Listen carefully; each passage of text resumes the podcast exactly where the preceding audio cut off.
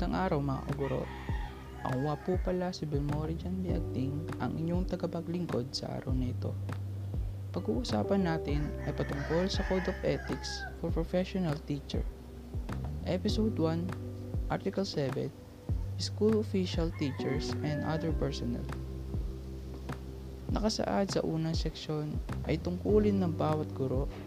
Kailangan sikapin, intindihin at suportahan ang bawat policies at patakaran ng administrasyon, maging anuman ang personal na pananaw o opinyon. Sinasabi naman sa pangalawang seksyon ay isang guro ay hindi marapat gumawa ng mali, akusasyon laban sa kanyang superior, maliban na lamang kung ito ay maligal na kailangan isangguni sa authority.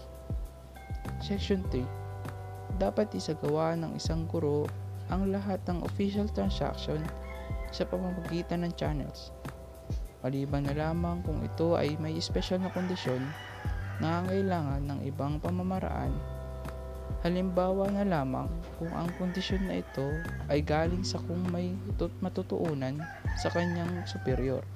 Sa sitwasyon na ito, ang guro ay dapat umapela mas nakakataas sa authority.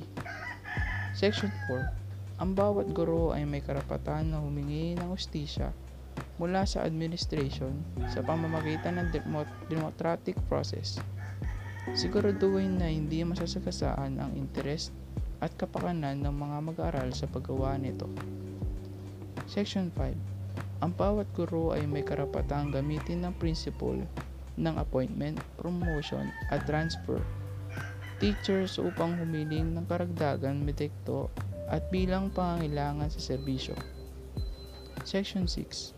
Ang isang guro ay pumapasok sa isang kontrata ay obligasyon gampanan ang lahat ng responsibility na nakasulat sa kasunduan sa papalagay na ang isang guro ay may karunungan sa mga termino at kondisyon sa kontrata. Yun lang po at maraming salamat.